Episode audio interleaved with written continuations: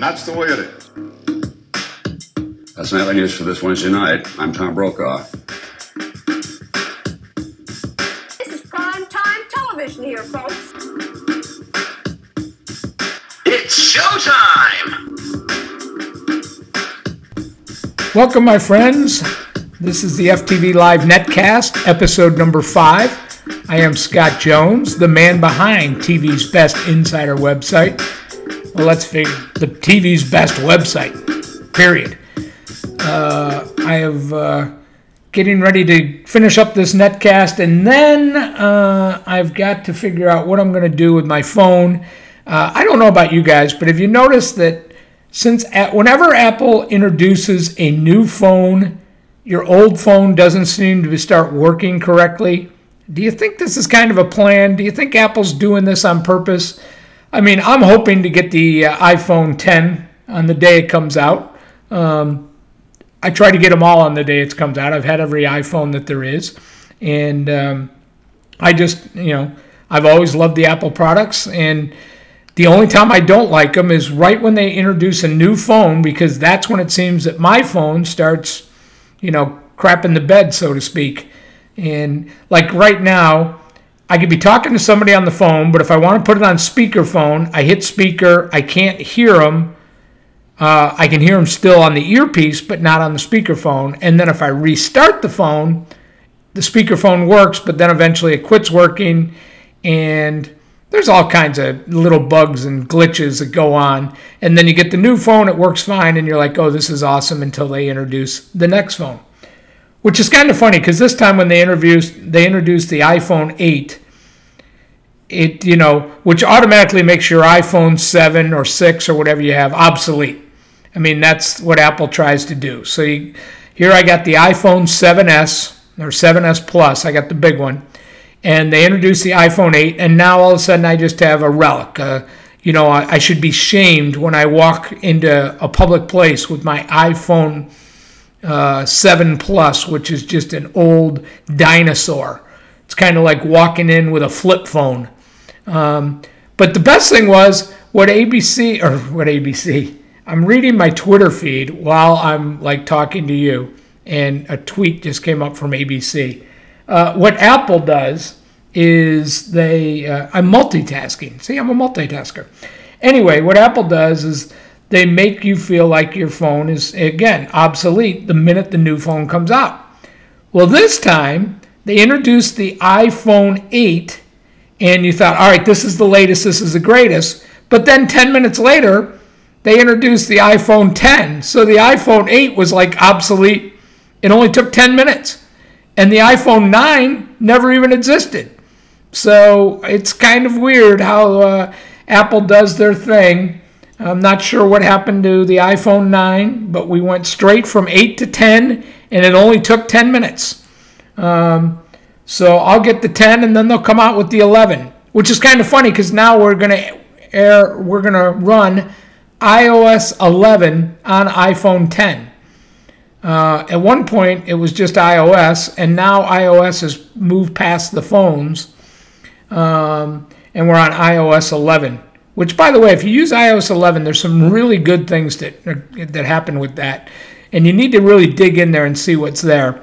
It's much better on your iPad than your iPhone. The iPhone, it's not a huge difference. Um, there's a couple things I don't like, like you go into your messages and there's a big thing at the top, a banner. It says messages. I know I'm in my messages. I don't need that banner. Same thing when I'm in my inbox or something like that. It says inbox and it's pretty big. Takes up a lot of real estate. And I'm like, but I already know I'm in my inbox. It's not like I didn't know that. So, but I am going to be trying to get the iPhone 10 as it comes out day one, and I'll be happy. And uh, it's up when I have to pay for it. So uh, anybody that wants to buy my i buy my iPhone 10 for me, I will give you a sponsorship in my netcast. How's that? So I will say this netcast is brought to you by Mountain Dew, who also bought my iPhone 10. Uh, so yeah, I'm not above bribery. I mean, TV stations are doing it all the time. Why can't I do it? Uh, so anyway, I think it's time to bring in a guest. My guest today is uh, special from the standpoint of when FTV Live named their first ever best five people in TV news, the first year we did it. She was named number one on the list. Out of everybody that works in TV news, this was number one, the top of the list. Think about that for a minute. And uh, she works at one of my favorite shows. Uh, we had a co-anchor on a couple weeks ago, but you know we thought we better bring on the real person that drives the show. So Robin Baumgarten from WGN Morning News. Robin, welcome to the show. Thank you. And I have to say, that is the only major award I've ever won, Scott. It's So, the only award, you. Robin. It's the only Thank award you, need. Thank you. I mean, once you win that, you need nothing else. It was so funny that day that that I saw that. I'm like, my gosh! And I remember coming to work the next day. I'm like, Larry, look what I got. And I'm like, and you know what? You know why I won this? Because I work a solid four-hour day. I'm out the door at 10:15, and you're wasting your time. I mean, you put in four quality hours. That's what you need to do. That's all. Well, you know what? You're probably putting three and a half more quality hours than most people today. How are you? I'm good. So, you know, your story, your backstory is kind of interesting. Like most people that got to work in Chicago, you know, kind of worked their way up. They worked in, you know, whatever. They worked in Yuma, Arizona. They worked so and so. They kind of worked their way up. But your your story's a little bit different. You kind of you went from radio to TV. Explain that a little bit. I did. I started at, you know, with Shadow Traffic, which was the traffic service for a bunch of different radio stations in Chicago. Back when I first got out of school, I started as a driver, checking out accidents, calling them in on a two-way radio, and then I started filling in doing traffic reports overnight on the all news station, and then um, the Loop needed an evening traffic reporter on the old Ed Tyll show, and I did traffic on his show and the Chet Coppock sports show, and then when Brand, Jonathan Brandmeier on his show at the Loop uh, needed a traffic reporter, I started working there. I worked there for like five years. It was fabulous. It was great, best years of my life because I never had to shower before I went to work. And uh, so then, when WGN Morning News started, I think in '96, um, they tried a couple of different people doing the traffic, but then um, I think they were just having news reporters do it, so they wanted a traffic reporter, and so they needed someone that was going to fly in the helicopter and didn't really think about it too much.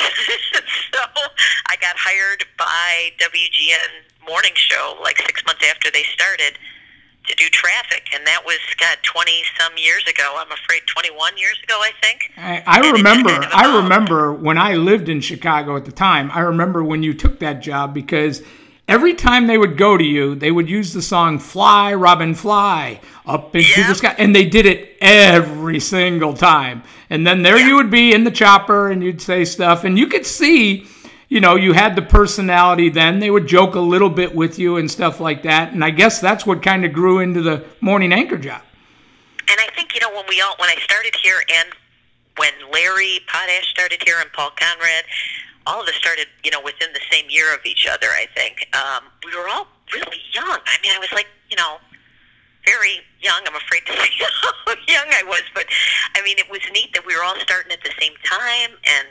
You know, you did. It, they were really didn't give us many rules because you know, Bozo was the show that preceded us. So Right. Like, all right, we'll just let them do whatever they want and they really gave us a lot of latitude to try a lot of different things. And I think I can't, you know, the benefit of coming from radio and working on a show like Brandmeier's show was that you had to learn to think on your feet and ad lib, and you know, just and the nature of the show was just kind of conducive to that. That it kind of worked. That um, I was able to fit in. So I, I can't believe it's been this many years later, but it's great. And I mean, you guys, and I've said this when I, we were talking to Paul. You, you, I mean, you guys are the number one show in Chicago, which is no small feat. I mean, it's a market like Chicago. You're up against the Today Show. You're up against Good Morning America, and and you guys are the number one show. And although you do news, I mean, you guys really do have fun. And as I said to Paul, I can't believe that you guys like each other as well as you do, but boy, you fake it really well. I have to say, I I do. I love these guys. You know, it's it's you know we're all different personalities, but I think we've all kind of grown up together, and I think I have a a, a deep respect for for what Paul does, for what Larry does. I think we all brings something different to the table. And even, you know, the people that have joined later on, like Pat Tomasulo is hysterical, and I mean, all the other people that have, you know, Jeff Hoover, who's a great producer, does great bits for us, and all the segment producers, everyone. It's just. I feel really lucky that we've all been able to stay together this long. It doesn't happen in this business. It doesn't. You know, it think doesn't of it as happen. normal. It doesn't happen, and you know it's kind of funny. If you ever do like a Google search for WGN Morning News, there's a picture, and there's like 300 of you people in the picture, and I'm like, well, of course they're number one because everybody that works there, their family lives in Chicago, and they all watch WGN News. I mean, you're, you guys have a. I mean, there's a lot of different people, contributors, and different people coming on and stuff like that. I mean, it, it's a pretty big staff. I mean, you guys, just the four of you are kind of the core, but you rotate people in and out all the time. Yeah, and we've had a lot of great people. You know, Ana Belaval, who's done around town with us. God, she's been here for ten or twelve years now too. Um, you know, Lourdes Duarte was on the show for a while. Now she's in the afternoons, and Demetrius Ivory, Aaron Ivory, and um, Dan Ponce great. Lauren Jiggett. I mean, there's a lot. You know, but I just love the fact that um, I think people that come in are just get used to being comfortable with who they are and being. They know that when they come to the show it's about people being able to see if you're being authentic. And I think that's what's been great about this show. You just gotta, you know, people can see through you pretty quick, and I think that's probably true in stations around the country. You just gotta, you, you can't hide who you are. Well, You and the other thing is, I mean, the other thing is, most people in TV, you know, have giant egos and very thin skin. But if you're going to work on your show, your skin's got to be pretty thick. I mean, you guys, oh. you take by far and away the most abuse, but everybody on the, everybody on that show takes abuse, and you guys all seem to roll with it. I mean, does it ever? Did you ever say? You know, wow, uh, you know, or do you just realize you've had a thick skin all the time and it just, you know, rolls off and you know it's all part of the part of the part of the deal? you know, I, I think that's just. I think you've got you got to have a sense of humor about yourself. But that's how I was raised. That you know, I, and so and I think also being on the the Jonathan Brandmeier radio show for all these years, who's a legend, and you know, being kind of the outsider coming into that show late when you know Buzz Kilman and Bruce Wolf had all worked together for so long. I was just kind of trying to find my way, and so I kind of became kind of like you, you get to be the brunt of the jokes in that environment too, but you learn to hold your own, and you know it's fun. It's fun when people are able to laugh at themselves. I've never found it funny to take yourself too seriously, and that's I think why the show works. Everyone just kind of knows whatever. It'll be me today. It'll be you tomorrow. Well, the thing I love about it is, I mean, everybody does different bits on the show and everything else, and and so often the bits are just pure gold, and sometimes they fall flat. But the thing is. You laugh no matter what, whether it's funny or not. And I'm like, either this woman just has a sense of humor that she finds everything funny, or she's very good at faking it. Because, I mean, you really do. I mean, you almost, even when the bits kind of falling flat, I find myself laughing just because you're laughing. I find myself laughing. I think it's almost funnier when the stuff fails on the show. Well, when it, yeah, when it spectacularly fails, I agree with you. Uh, Right. I agree with mean, you. But that happens so often to us, Scott. that I'm just, I kind of like, you kind of throw your hands up like, oh God, this is so typical of our show. That I find that almost funnier than when something's really working. So when I'm laughing, I'm probably, I'm laughing to keep from crying, or I'm actually laughing so hard because it's God's honest truth that this just things go spectacularly wrong all the time around here. Really. For a big market, it's like whatever. We're doing our best, Yeah, That's all we can do. Yeah, but I love that. Yeah, I mean, you guys are willing to poke fun, as I said, fun at yourself. You're you poke fun at the, you know, at the station. I mean, when view, I know when viewers have written in and said, you know, stuff. I've uh, Paul has literally said, hey, if you don't like this crap, don't watch it and stuff like that. I mean, who talks like who talks like that to a viewer? I don't know, and I don't know how. Of all of us, I don't know how Paul hasn't gotten fired over the years. God love him, but he just makes me laugh all the time, and it's great. You know what's great is that management has let us have fun with the idea of management as this entity. You know what I mean? And they really, there's so many stations where people get reeled in about any mention of anything about station management, anything, and and they don't have a sense of humor about it. But this place has been great in allowing us, you know, to let the show grow and just really, it's it's just all in good fun. Well, then asking now, which was obviously the million dollar question, is uh, you're you know more than likely you're going to be taken over by Sinclair. Um, is there is there you know Paul said, "Hey, look, we're the number one show, so." I don't think they're going to mess with us and stuff like that. I mean, is that kind of your feeling as well? I mean, is I know I know I've talked to people inside the station that are are scared, but then again, I think all of us that have been in TV long enough have all gone through ownership changes, and you kind of know there's really nothing you can do. So you got to kind of roll. it. I feel like you know what? I show up, I do my job, and I think the show works and it works well, and it seems to have been working for a while. And I don't think anyone who's in business wants to mess with something that's working. But who knows? You know, it's like like you said. I don't know how many management, you know, bosses we've had over the years. All you can do is try and keep your head down and keep going forward, keep the train on the tracks, and hopefully they appreciate what you do. I, I don't know. I mean, who knows what's going to happen? You hope to God you're still here, and the hope the show still does well. And I think of it as a blessing that we've been on for as long as we have, and I hope they appreciate the show for what it is. So well, it remains to be seen. You know, I, I've you read of all different things about different companies, and I mean, I don't know. I don't know. I'm, I'm hoping all stays the same. Well, You know, when like you, uh. I'm, I'm going to say two things. One is, hopefully Sinclair will not make you work more than that four hours that you put in every day. right? And second of all, when you throw it over to the courtesy desk and Boris Epshteyn, Epshteyn is sitting there, you know, don't uh, don't be so surprised. I tell you, I this the Paul. For those who don't know, and well, they heard Paul probably talk in the last you know, couple of weeks about his courtesy desk segment. You know, I nothing would surprise me. Paul manages to bring people out of every part of this building. Every you know, and people show up and, and sit and talk with him. So I nothing would surprise me. Well, I have to say that out of out of the out of all the bits on WGN, and obviously living in Florida, I don't get to watch it all the time, but I, I see the clips and stuff like that.